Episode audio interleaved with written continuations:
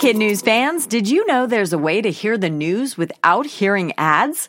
Parents and teachers can subscribe to Starglow Plus on Apple Podcasts to not only ditch the commercials, but also unlock access to future bonus episodes and other exclusives from the Starglow Media Network. That means ad-free listening of kid news every weekday, plus ad-free episodes of mysteries about true histories for riddle-obsessed adventurers, girl tales for a fun spin on fairy tales, Musicland stories to help young music lovers catch the beat, and audiobooks adapted for young listeners with classic titles, including Little Women and Moby Dick.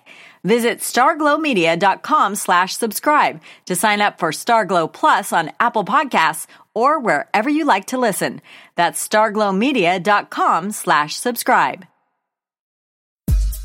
Good morning and welcome to Kid News. I'm Tori. Today is Monday, January 14th, 2019. And we begin with a ridiculous problem for a middle school in New York. Administrators at Great Neck North on Long Island are urging parents to stop letting their kids wear a certain beanie to school. The reason? The pricey pom pom hats are made by Moncler and cost upwards of $350 each. When the students lose them, which they often do, they freak out, disrupt the campus, and waste the time of teachers and friends in a feverish bid to find them.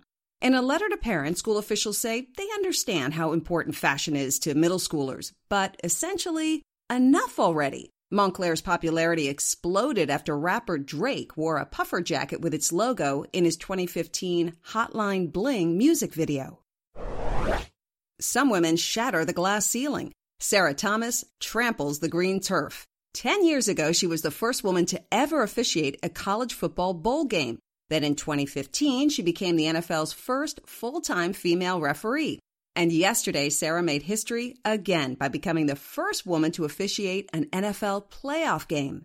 Her postseason debut was made during the Patriots Chargers matchup, which New England won 41 to 28. Sarah says she's honored to be considered a trailblazer, but insists her focus is just on being the best ref she can be.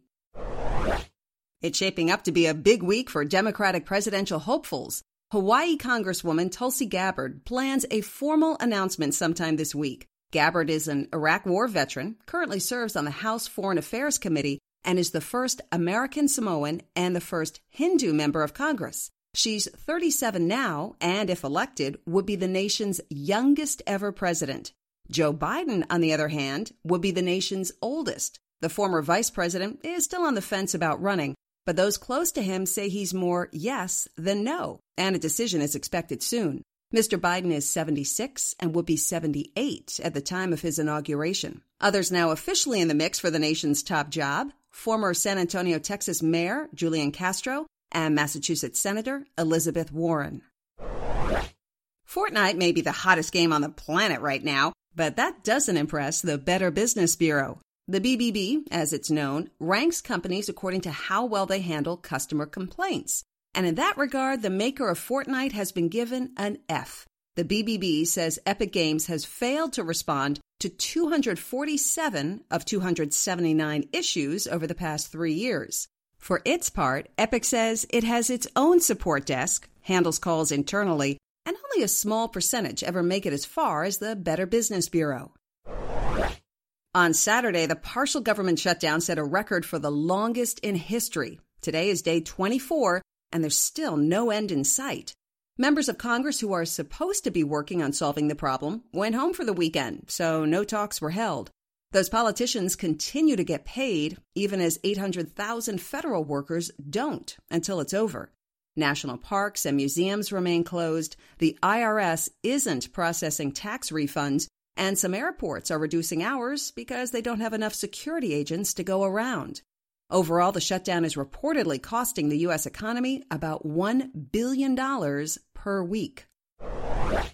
Just don't. That's the message from Netflix and even some police departments to fans of its runaway hit, Bird Box. The movie is not for kids, but that doesn't mean some of you aren't watching it and copycatting the storyline where everyone has to go about life blindfolded. Due to the film's popularity, the plot has turned into challenges and memes, prompting Netflix to tweet, Can't believe we have to say this. Please don't hurt yourself with the Bird Box Challenge. We have just one wish for 2019 that you don't end up in the hospital due to memes. Clearly, one Utah teen didn't get the message. This weekend, she crashed her car trying to drive while blindfolded. No one was injured, but the lesson is, hopefully, obvious.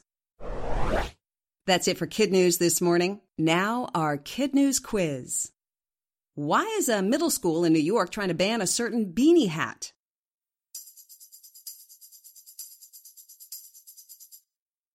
Because it's expensive and kids are freaking out when they lose them. What is unique about a Hawaii congresswoman who just announced she's running for president?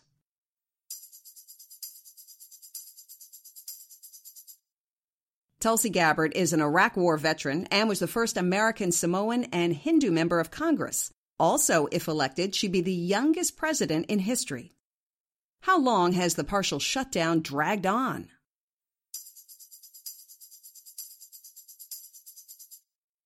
It's now in its 24th day. How did an NFL ref make history this weekend?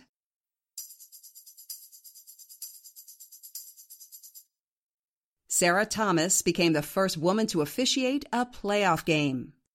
And in One for the Road, Sarah wasn't the only woman involved with NFL officiating crews last weekend. Terry Valentini was the instant replay official when the Chiefs beat the Colts on Saturday. Valentini is the NFL's first female instant replay official, and Saturday was her first working the postseason. Thanks for listening. We hope you tune in for more kid news tomorrow morning.